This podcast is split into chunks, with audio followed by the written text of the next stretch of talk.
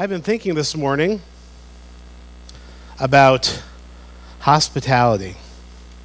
You know, hospitality is a big thing for me and my family uh, growing up. Maybe it's a big thing for you and your families. I think it's a big thing for a church to be hospitable to, to, to people that come. I love going to my mom's house because she, she, can, she can know before I, I, I tell her anything, what I need. You know, she'll just produce food and different things for me almost magically. You know, she's just like that, right, Jackie? And uh, we love, we love to, to be with our, our families at Christmas and, and enjoy the hospitality. And it's really important to God, too. God talks about the gift of hospitality, of being hospitable. And, and, and, and when it comes down to it, when I think about hospitality, I think about its opposite, which is like rejection. You know, you can either be received warmly in a hospitable manner or you can be rejected. And that's kind of the opposite, in my mind anyway, of hospitality. Something that God's shown me this week as I've been looking at the scripture that we're going to be uh, pondering today from Acts 28 is this idea that God's work that He does by His Spirit flourishes in an atmosphere of hospitality in, in an atmosphere where we are open to receiving strangers, you know, people that we don't know, warmly and lovingly, and open to receiving each other. And mo- maybe most importantly, and maybe, this, maybe all other hospitality is a reflection of this, open to receiving what Jesus has for us. You know, because he has uh, made this banqueting table, right? And he's invited us into his family. And we all uh, live in, in the shadow of, of God's hospitality to us. I mean, think about a great host makes all the preparations. I'm not going to name names. There's some people in this church that are amazingly hospitable. And you go into their house, it's, and it's not just the pastor's family, it's any family. You just hear the, it's notorious. Any family that goes to their house, uh, all, all has been thought out. Uh, they've thought about what the people that are coming over enjoy or what they think they might enjoy, what they heard they think they might enjoy, and they have produced it, you know? Special kinds of drinks, special kinds of food, food allergies. And these people are just on, on the ball and they, they, they take care of you. And that's what God has done for each of us. We've talked about it this morning. In Jesus, He's made every, every, uh, He hasn't left anything to us as far as how we get into his house to his banqueting table. He has made all of the preparations for us through Jesus. And he said to, to, to us, Come to me. If you're weary and burdened, I will give you rest. Here's a new white garment to wear forgiveness of sins through Jesus. Sit at my table, the table that was prepared by my son Jesus. Uh, put this ring on your finger, put this robe on you. Everything is forgiven if you just read some of the parables of Jesus from like Luke 15, the, the, the lost son, the prodigal son story, you see this amazing hospitality. And God's made every, every uh, overture to us to make it possible for us to come to Him. Yet still, people reject God's hospitality and His offer of salvation um, because they want to go their own way. But uh, hospitality is just being accepted fully, being loved uniquely, uh, and rejection is kind of the opposite. And the work of God that He wants to do flourishes in an environment of hospitality. I want to draw your attention to so Matthew 13. So Jesus had just gotten telling a, gotten through telling a bunch of his stories, his parables, and he came to his hometown and he began teaching the people in their synagogue. And they were amazed, and they said, Where did this man get this wisdom and these miraculous powers? They asked. Isn't this the carpenter's son? Isn't his mother's name Mary, and aren't his brothers James, Joseph, Simon, and Judas? Aren't all his sisters with us? Where then did this man get all these things? And it says, And they took offense at him. You know, they rejected him. And Jesus said to them, A prophet is not without honor except in his own hometown and in his own home and he did not do many miracles there because of their lack of faith. You know, they were they rejected Jesus. They rejected they certainly they showed the opposite of hospitality to Jesus. And, and one of the interesting things that I'm noticing is that in, in an environment of hospitality, the work of the Holy Spirit, the work of God flourishes. I mean, think about that. That Jesus was not, did not do many miracles there because of people's lack of faith, because their lack of acceptance of Him, and in fact, their rejection of Him. And if you look, there's many other passages that talk about faith and lack of faith. Your faith has healed you. Um, I'm astounded at your faith, their lack of faith. There, there's this acceptance or rejection of Jesus, which many times deter- determines the type of ministry that's able to happen. So in Acts 28, uh, we come to, and I'm going to back up now. This is a vacation destination. This is St. Paul's Beach in Malta, present day. This is where the, we talked about the shipwreck last week when Paul was in the storm and they cut the lifeboats and the, the, the thing was dashed to pieces. This is the beach where he purportedly ended up. But it didn't look so nice back then as it does now. Now you can ride the segways around the beach. I mean, the Apostle Paul would have been astounded at how cool that was. But they did not have segways back when Paul was there. But they did have some islanders. And I think it's so cool. The Bible is, these are true stories that really happened. And so there's like real places that are like named after things that happened in the Bible that has these true stories. And, you know, it's, it's very interesting to see to see that, that there's a real place. And, and on this uh, uh, St. Paul's Beach, there's St. Paul's Hotel, you know, and, and there's allusions to this story. It's like the most cool thing that's ever happened in that place. And so that's their big thing. I kind of want to go there for my 10th anniversary. Where's Jackie? Yeah, yeah, want to go? St. Paul's Beach. It's a ministry trip. It's, it's, it's, it's, it's called research, people. How am I supposed to preach without being there?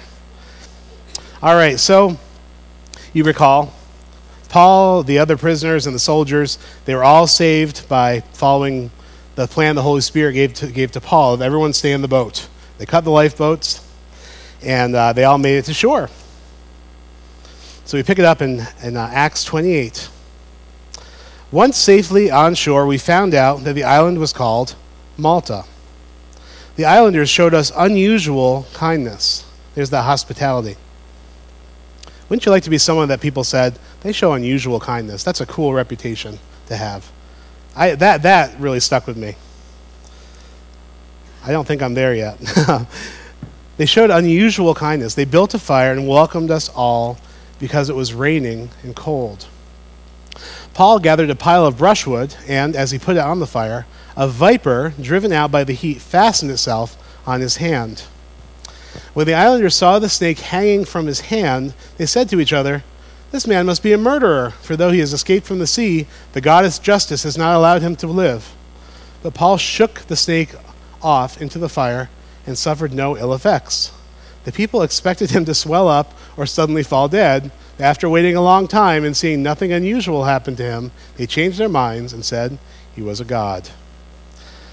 That must have been pretty, pretty cool. Now, this, this kind of thing had happened before where they thought they, they said you know paul is a god and you know peter is hermes remember that whole thing and then they like tore their clothes and like no we're not god but uh, in this situation these people just had they were just islanders they were like a tribe on an island they didn't really know any better they thought paul was a god uh, because they had witnessed a miracle an amazing miracle these people knew what this snake did every time the viper bites you die. You die, you die, you die. Every time.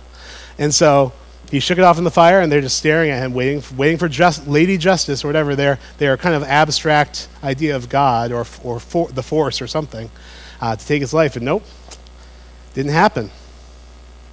So then, uh, you know, the whole island's amazed. And we pick it up in verse 7. There was an estate nearby that belonged to Publius, the chief official of the island. He welcomed us to his home and showed us generous hospitality for three days. There it is again that generous acceptance, of warm hospitality. His father was sick in bed, suffering from fever and dysentery. Ever heard of Malta fever before? Yeah, that's probably what it was. Paul went in to see him, and after prayer, placed his hands on him and healed him. When this had happened, the rest of the sick on the island came and were cured. They honored us in many ways, and when we were ready to sail, they furnished us with the supplies we needed. From beginning to end, these people were awesome to visit, highly hospitable.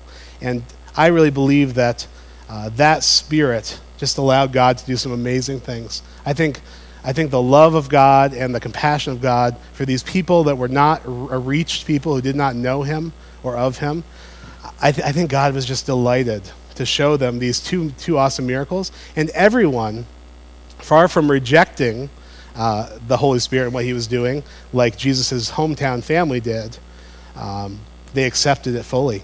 And as a result, it doesn't happen too often in these accounts, but everyone was cured. It says, the rest of the sick on the island came and were cured. There's no, except for that guy. Everyone got cured. There was an amazing atmosphere that got created by the faith uh, of these people and the hospitality that they offered and that they received. And I think this is one of those things that is instructive to us at New Life Fellowship. Uh, A.W. Tozer famously said, God is a gentleman. The Holy Spirit is a gentleman. He goes where he's wanted. Uh, he is, he does not, God does not force himself on any person. The Holy Spirit doesn't force himself on any person. But where he is wanted, accepted, where people hospitably receive the Holy Spirit, uh, he can do amazing, amazing things. And next week, we're having the Holy Spirit weekend here. Is there power in particular people that come through? Uh, well, the, the speakers that we're having are people that have walked in an amazing amount of authority.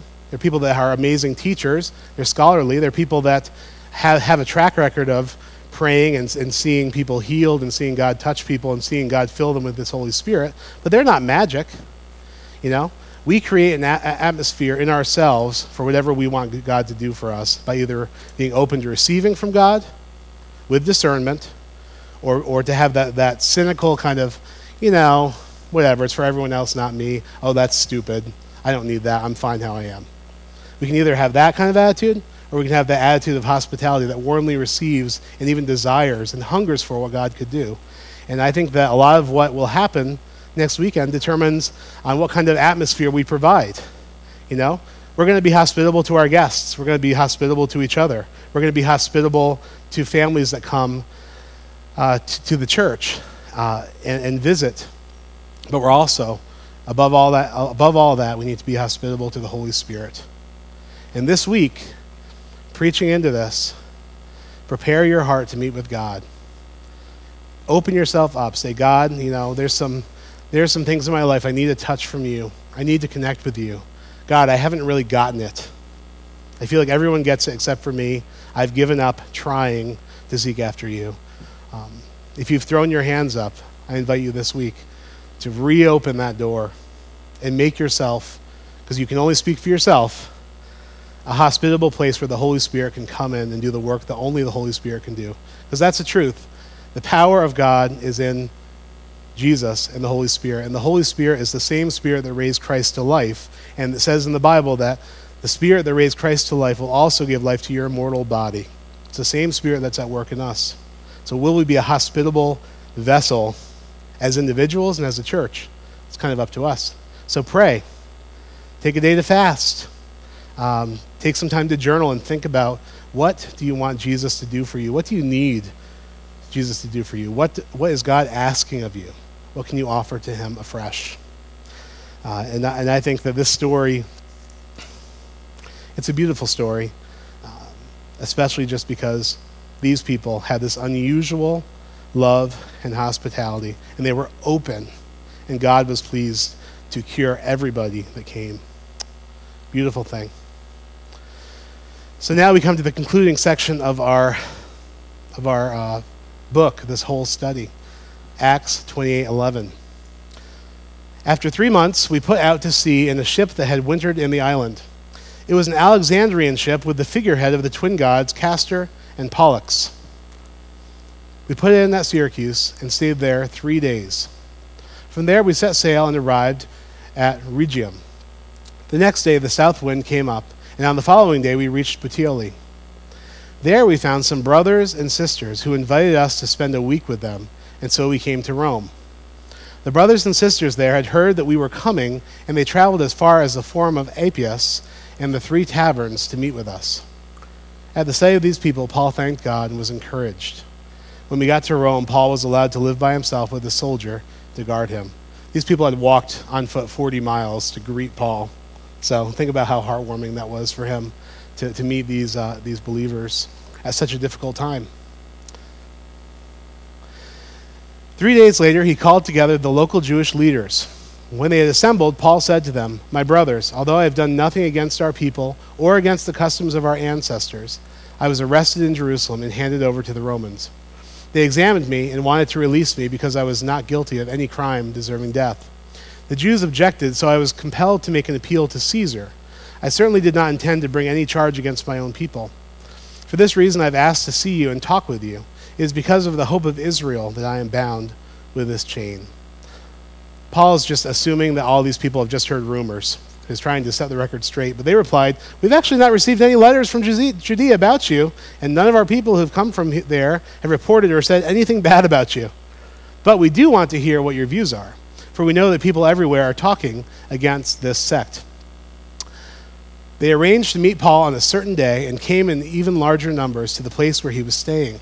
He witnessed to them from morning till evening, explaining about the kingdom of God, and from the law of Moses and from the prophets. He tried to persuade them about Jesus. Some were convinced by what he said, but others would not believe. This is a lot like when we share with people. Some are convinced, others don't believe. Maybe they will someday, but they're not there yet. They disagreed among themselves and began to leave after Paul had made this final statement. Quote, the Holy Spirit spoke the truth to your ancestors when he said through Isaiah the prophet, Go to this people and say, You will be ever hearing, but never understanding. You will be ever seeing, but never perceiving. For this people's heart has become calloused. They hardly hear with their ears, and they have closed their eyes. Otherwise, they might see with their eyes, hear with their ears, understand with their hearts, and turn, and I would heal them. Therefore, I want you to know that God's salvation has been sent to the Gentiles, and they will listen. For two whole years, Paul stayed there in his own rented house and welcomed all who came to see him. He proclaimed the kingdom of God and taught about the Lord Jesus Christ with all boldness and without hindrance. We began our Acts series the first day of our River Dwellers study last fall. We, are now, we have now ended it the week before the Holy Spirit conference with the author of that book which is really cool just how that worked out. But the book of Acts, uh, it ends where it began, uh, G- preaching the good news of Jesus Christ. Remember uh, Jesus shared the Great Commission with his disciples right before he ascended. Um, the eleven disciples went to Galilee to the mountain where Jesus told them to go. When they saw him, they worshipped him, but some doubted. Then Jesus came to them and said, All authority in heaven and on earth has been given to me. Therefore, go and make disciples of all nations, baptizing them in the name of the Father, of the Son, of the Holy Spirit, and teaching them to obey everything I have commanded you. And surely I am with you always, even to the end of the age. And right before he ascended, he said, But you will receive power when the Holy Spirit comes on you, and you will be my witnesses in Jerusalem and in all Judea and Samaria and to the ends of the earth. This is what this story in Acts has been about. It's a little bit disappointing for those of us that are riveted by Paul's life and wanting to hear what happened when he finally arrived at Rome and stood before Caesar. It doesn't tell us. Tradition tells us and history tells us that it didn't end well, but it's not recorded there, so we don't get to see the end of the Paul story that we've been following for, for the last many months. And the reason for that, I think, is pretty clear. It's, it was never about Paul, it was about the gospel is about the message of salvation through Jesus Christ. It's about the, being witnesses in Jerusalem, where you live, in Judea, the surrounding area, Samaria, those who are way outside of your, uh, your culture and your area, to the ends of the earth. That's what this whole book has been about. That's why I've insisted uh, on calling it the Acts of the Holy Spirit. And, and, uh, and many people have picked up on this kind of cute way of talking about it. But Acts 28 is the last chapter in the book. We are living in Acts 29. We are living on mission with the Holy Spirit in similar ways uh, to the way that Paul and the disciples lived on mission with the Holy Spirit. It continues in us today. Um, I'd like to read with you just a real something I read that really uh, hit it home for me when I was thinking about uh, us concluding our time in the book of Acts. So, the book of Acts, this is C. Peter Wagner, the book of Acts ends where it began, preaching the kingdom of God. Acts begins with Jesus gathering his disciples before Paul was a believer, speaking of the things pertaining to the kingdom of God. Thirty years later, the kingdom of God had indeed spread into many parts of the Roman Empire through Peter, John, Stephen, Philip, Barnabas, Paul, Silas, Timothy, Luke, and many others whose names we will never know.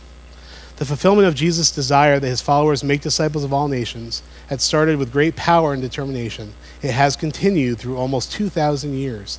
And now, for the first time in history, some missiologists are saying that there is light at the end of the tunnel. It is not beyond the realm of possibility that the Great Commission can actually be fulfilled in our generation. And while we probably do not fully understand what God has in mind for the fulfillment of that commission, we can be sure that it includes the presence and power of the gospel to be within access of every soul in every language on earth. That particular goal is achievable in the foreseeable future. Furthermore, to the degree that we use Acts as our missionary training manual, that possibility can become even more readily a reality. I thought that was such a really cool thing to think about how, uh, from, the, from the perspective of one of the most a highly respected missiologist who looks at world missions, uh, there is gospel access in almost the whole earth. As far, I mean, people being able to access that message, people that are sharing the good news of Jesus Christ, and and we're closing that gap. And it's possible that within our lifetime, the whole, the ends of the earth will be reached with gospel access. And I'm going to shift gears just a little bit uh, talking about uh, the, the trip that I just made to Bosnia and Germany. Uh, they called it a vision trip. But this was, that sounds very, you know, super spiritual, like you find your spirit animal and you climb a mountain, and, you know, it's, it's, not, it's not that kind of thing.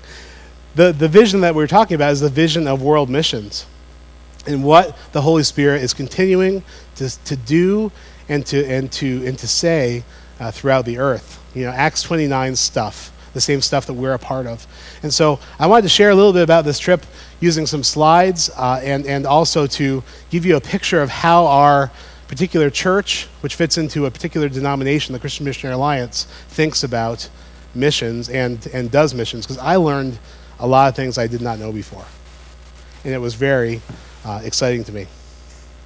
So, first of all, the CMA we, we talk about things like local missions and global missions. You've heard this, right? Talk about being a local missionary. I'm a missionary to my own country. The denomination that we're a part of actually defines the word mission uh, as taking gospel access to a place where there is no gospel access. Okay?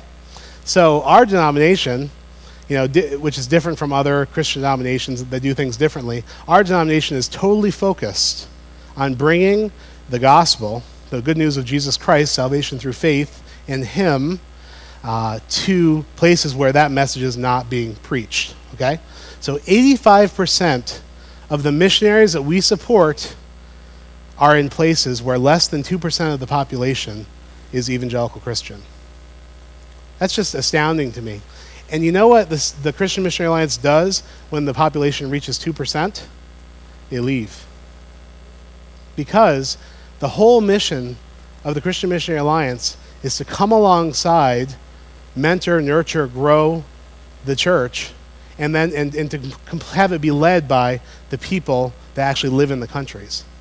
So it's kind of like the opposite of a colonial idea of like we take over and, and we, we impose our culture on other people. We say, What's your culture? Jesus wants to do a fresh expression in, in your culture, in your way. You do it and we will offer you resources and we will offer you mentorship and anything that we can do and also we're open to learning from you and then once all those people are empowered and doing the mission they leave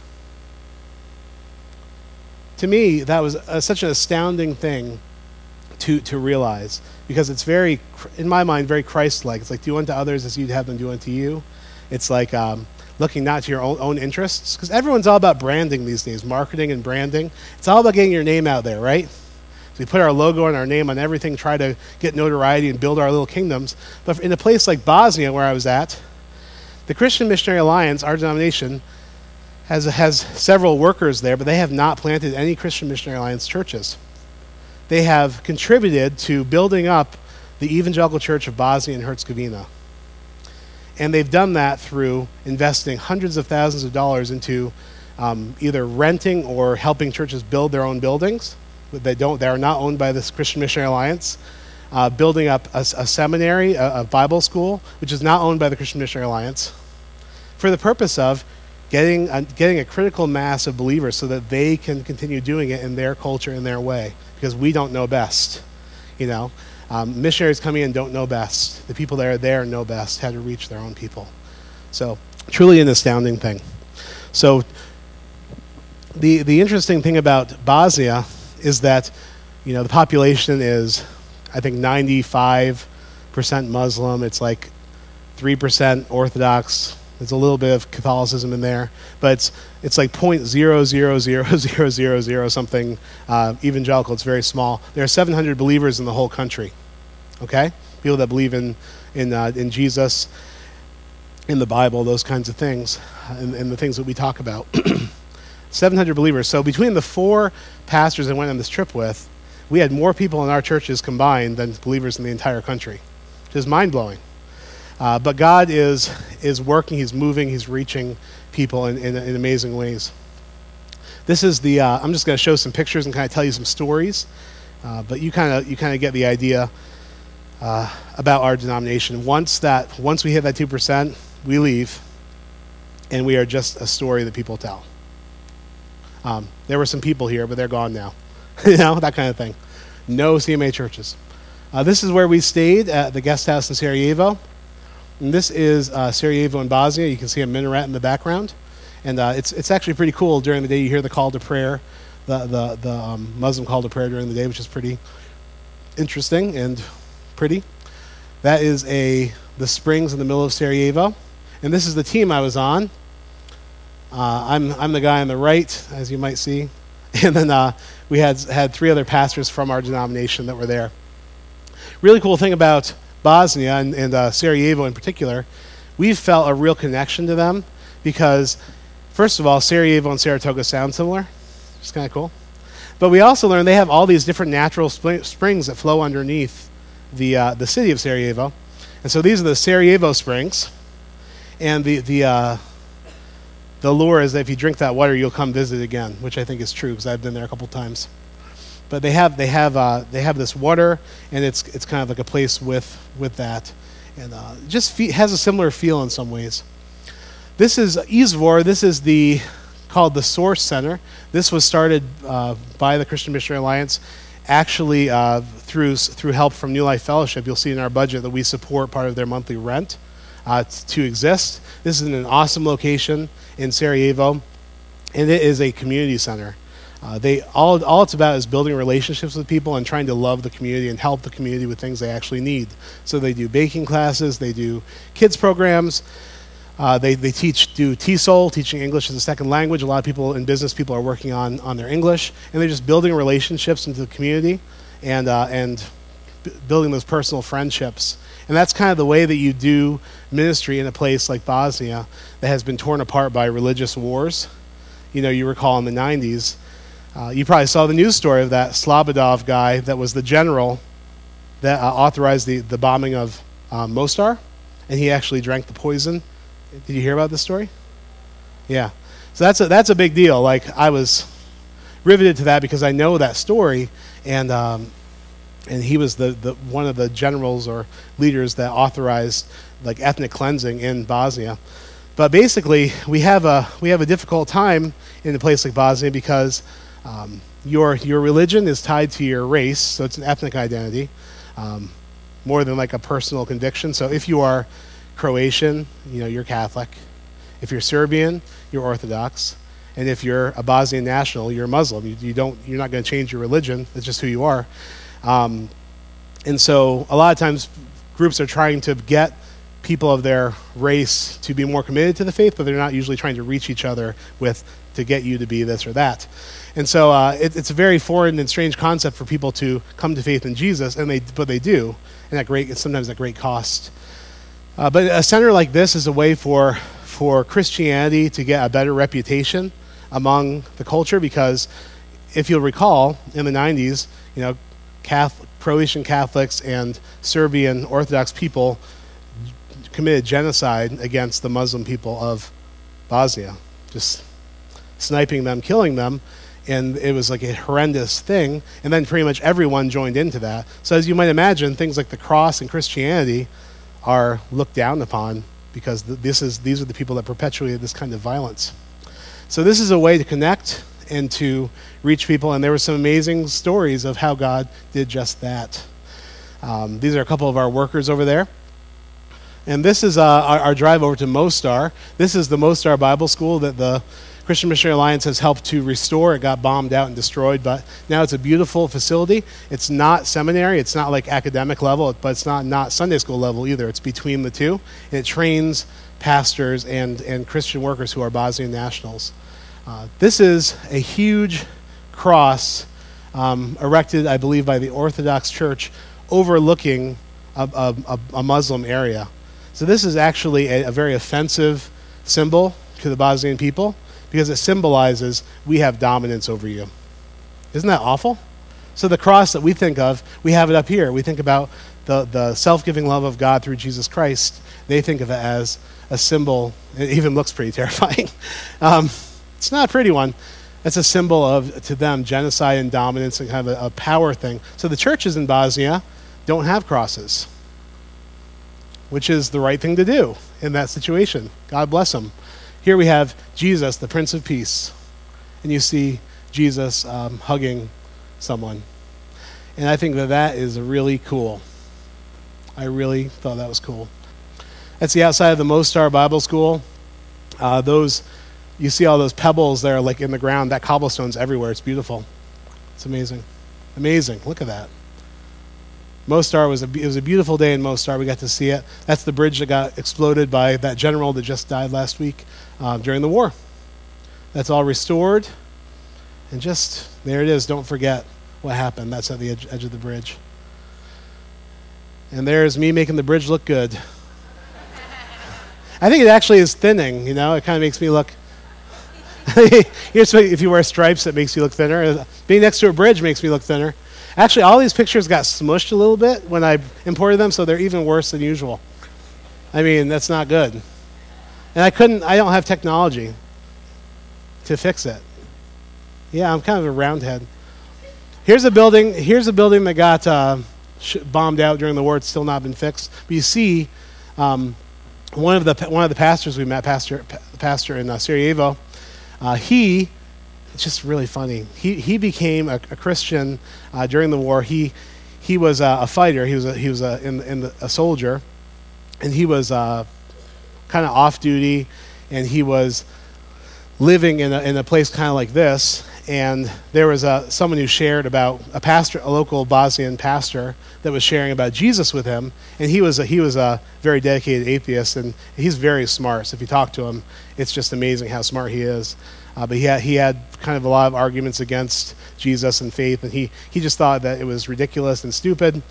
And uh, but the really funny thing is, uh, having heard, having heard that message, his friend who shared faith with him went to war, I believe, because they were required to, and he died.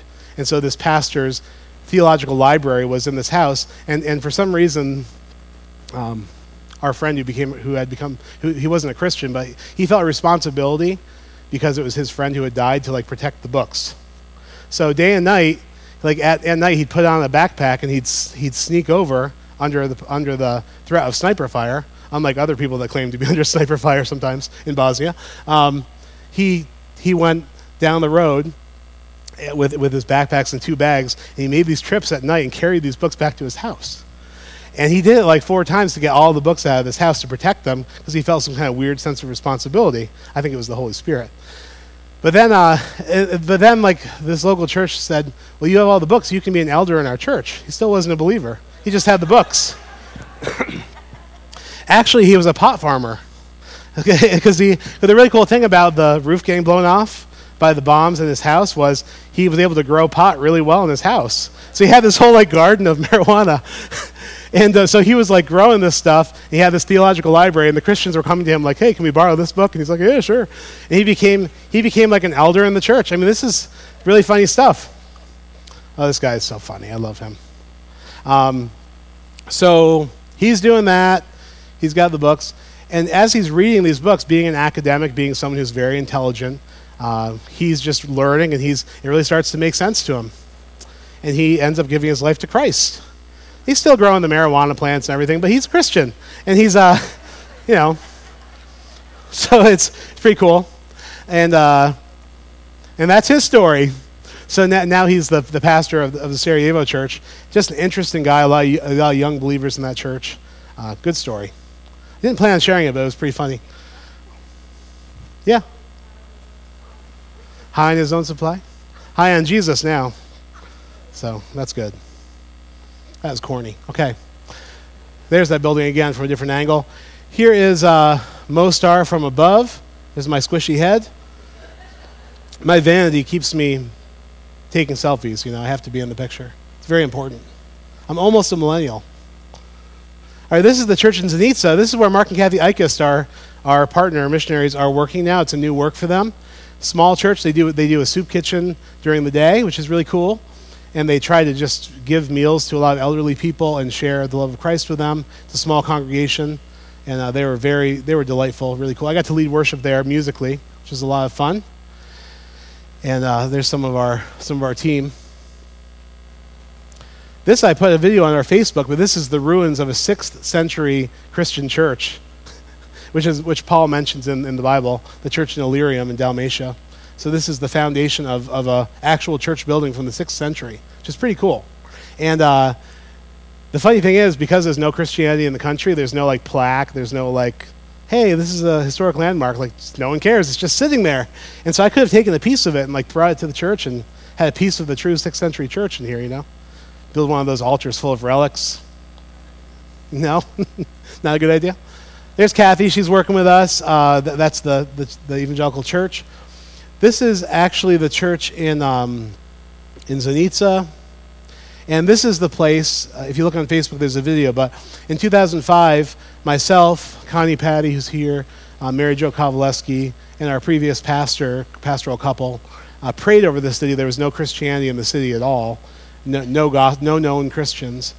And we prayed over that city, and uh, God called, um, here's another, another view, Mario which is this guy over here. We called him Super Mario. And, uh, and his wife Diana. He called them. They are from Sarajevo, and they moved there, and they found this building. And the Christian Missionary Alliance did a little fundraiser and raised $100,000 to restore the building. And now it's an awesome community center. And these guys are like social butterflies. They go to people's houses, you know, they have like 50 50 coffee meetings with people like per month or something. They're, they're just connecting with everybody. They have a huge kids club, and the community just really has a good sense of like, oh, these people really love us, you know, maybe, and, and God loves us, and th- it's, it's a great thing. They're building a great reputation for Jesus in a place where that's been torn away by war and, and wicked stuff. So love them, pray for them. They are cool. Uh, when they got married, New Life Fellowship actually paid for a wedding dress, which was pretty cool. We like we did a little thing years ago. Yeah, we love them. This is a place called Doboj, which I was excited about. Um, it's like D O J B O I. I think about Esperanto as I think about the Pillsbury guy. Very funny stuff. Small church in Doboj, and uh, there's the senior pastor's on the far right. He's looking pretty dapper, I have to say. And uh, so my friend David Brett preached there. It was a tiny little room, and uh, I, I, preached a little sermon there too. I look very, very spiritual there. I'm, i must have been being very spiritual at that moment. And then they converted the room into a giant hospitality room where the, it was just big enough for all of us to sit down. And uh, we, we had a really great time with them. They were amazing, amazing people. Um, some amazing stories. One, of the gentlemen in this picture, when he was a soldier in the war, a, a, another a, soldier that was fighting with him uh, shared the gospel with him, and he, he didn't really think much of it. Went back to his uh, barracks and he had a spiritual dream where he says Jesus appeared to him.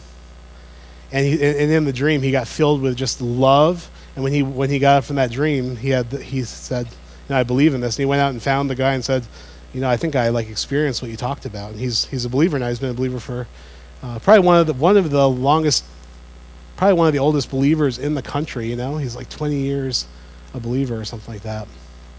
And uh, he leads worship at this church. He's a great worship leader, highly gifted. Great to hear his story. And there's another shot of Doboj. That's not me, though. That's the city. See, you guys, you thought I was kidding, and now I just feel bad. I'm hitting the gym. This is not good. All right, and there's a much more handsome person. That's the pastor there. And here we have the minarets in a great in a cemetery there. And we're walking all around the fortress. Back in Zenica for Sunday morning, the videos didn't work. We had some cool videos of preaching and worship leading, uh, but that's I thought they had a cool church sign, Evangelical Church of Zenica. Uh, there's back in Sarajevo at the Source Center, and they are feeding us well. Something they're cool, cool they're doing at the Source Center. There was a Christian woman whose name was Miss. She was known as Miss Irby, who was um, in Bosnia like 100 years ago, and she did a lot of good in the in the country. She started a bunch of uh, work like orphanages and social welfare things, and they have streets named after her. So, because of how marred um, Jesus' name is in the country because of the war, they've been able to tap into this and like and someone wrote a book about it and they've they've they've done some something called the Miss Irby Awards where they award people who do good and they're trying to spread you know take some of the a little piece of goodness that actual Christians did in the past and use that to share the gospel which is great. That's the first snow in Sarajevo. We got to see that. Very cool. Uh, so so that's that's that's uh, Bosnia. We went all over the country and we really saw uh, God doing amazing work, and, and all through uh, the Great Commission Fund. And th- then we got to Germany for the second half here, and this is not going to be long because we were there for less time. This is the Lighthouse uh, uh Community Center. This is a, a, CMA center in Germany. And uh, Germany is an interesting place because they, the population, it's very post Christian. So they're not there's not really Christians actively outreaching there. They don't really have a concept of people going to church from week to week or wanting to be in church. And we had to, we had to, we had this woman that we met who was uh, working at the center who wasn't a Christian. She could not grasp the idea of going to church every week. She's like, seriously? Like I don't understand. That's just not what they do there. It's very post-Christian uh, place. Uh, but it's an interesting place. Germany has been very good with taking in refugees from Syria and other places. Uh, there, there's a some of the nationals we talked to said there's not like a guilt, but there's a sense of national. You know, we did some some crimes against humanity in our history, even recently, and there's the Berlin Wall. So there's the memorial to the to the Roma who were uh, slaughtered, and and then we have the uh, uh memorial to the Jews who were killed in the Holocaust, which is was really um, striking. This is a huge area, and there's just a sense in Germany that you know, we need to accept the stranger and love them and be kind to them. And everyone is really nice in Germany. Um, everyone you talk to, if you look like you're lost, a German will come up to you and say, "Hey, can I help you?" It's just it was cool to to, to meet them, and there's a sense of humility in the whole culture of just we need to uh, do to do this. And so they take in tons of refugees, which is really cool. Uh, we met a bunch of uh, Syrian people when we were there who had fled from Assad, and, uh, and uh, many whose families had been killed uh, just by either drowning on the way over. Uh, we had, there's heartbreaking stories of people who, uh, this one guy we met, Mohammed, he was a re- really cool guy. He's my Facebook friend now. And his, his family heard about Assad on the news, but they didn't think it could ever happen to them because Syria felt very secure to them. And then one day they, he woke up and he just heard bombs, and it was like shocking to him. And uh, and he they they went into the cellar and they were waiting down there, and his um, uncle and his whole family was killed next door. They ended up him and his family got out, and they ended up on a on a boat on one of the barges. It's like the size of the stage with 110 people on it, it's floating, you know, and and uh, trying to make it. Uh, got to Turkey. Turkey demanded um, like $100,000 per person to come in. It was like something ridiculous. So they were essentially rejected, and then one of the, one of the other skiffs just just went down. And you saw some of those heartbreaking pictures that came on our news. There wasn't much, but of infants on the beach and things like that, horrible things and trauma that these people have gone through. And all they want to do is go back home. They want to go back home to Syria, and uh, it's very sad. But we met some really cool people. And this is, they're, they're reaching out to, our denomination is reaching out to these folks by taking uh, missionaries that we had that are basically near retirement that were in, the, in Syria and in Lebanon who are basically very, very know the culture well, know the language well. They take them into Germany to work with them and help them to acclimate to life in a different country. So that's what our denomination is doing, which I think is so cool. So you have these career missionaries that are coming in that love the, the culture, that speak the language, that know the culture, that love the people, and, and te- helping to teach them English, helping them to get settled, and helping to take care of them and share the love of God with them. So we had a great time getting to know them, and it really did, um, you know, it helped me to put a face with something that is just this news item that we see that we don't really know what to do with. Like, uh, it helps you to see that we're all just human. We all have struggles. We have horrible things that happen, and and um, it helps you just see and have compassion for people that are have a very different life from you. And we learned a lot and grew a lot through this. This is us with our group. We Saw some sites. That's one of the workers in the, in uh, in Germany. He's a very dynamic worker. And uh, this this woman over here is from Syria, and she uh, she is staying with the these people that they brought in from the Middle East the CMA to work with these refugees, they they're just awesome and hospitable people. This this girl didn't have a place to live, so they said, "Oh, you can live with us." And then she she lived with them. She became a Christian, and now she just is like a daughter to them. She just lives with them, and they're like forever. So, I just love that. I love the hospitality and love of uh, of of the uh, the church and, and what they're doing and the environment they're creating for God to do amazing things. And then we just saw some sites. There's Martin Luther's church, you know, the door at Wittenberg in Germany.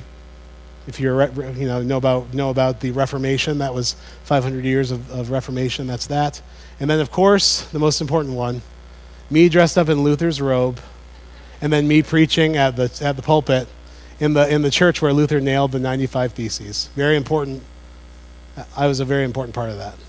So that's the end of the presentation. Um, we are we are kind of out of time, but in the in the coming days you know, the Great Commission fund that we that we take an offering for like once a month, all of that money goes to keep these missionaries on the field until the 2% mark is reached and then they leave. But like we are that money that we give to that is actually reaching people that do not have gospel access. It's very important. And so, you know, I'm uh, just as as we're leaving, uh, there, just leave the baskets on the table over there. If you want to give to the Great Commission Fund, please give an offering uh, in, in, one of those baskets. Just leave them on the tables by where Jackie is. And, uh, and we're going to continue giving to the Great Commission. It's just it's something where this is missions. What we do here is outreach. We do that in the fall festival. We do that in the in the in the spring. Um, Love Saratoga. We're reaching out to our community, but they have gospel access. The Great Commission is reaching people that don't, that don't know about Jesus, that don't have a way to hear about Him that wouldn't just randomly Google it, probably. Uh, and that's where all that money goes. So we're going to be trying to uh, continue to support that because I think it's money well spent. I think it's going good places. It's how we reach our Jerusalem, our Judea, our Samaria, and to the ends of the earth. So as you leave, you can give, and we'll continue giving that and supporting that each month. But thank you for listening. Thank you for being part of our lives. Um, Merry Christmas, Happy Thanksgiving, and we'll see you on Friday for Holy Spirit Weekend and bring your friends for Sunday. It's going to be awesome. I love you guys. Have a great week.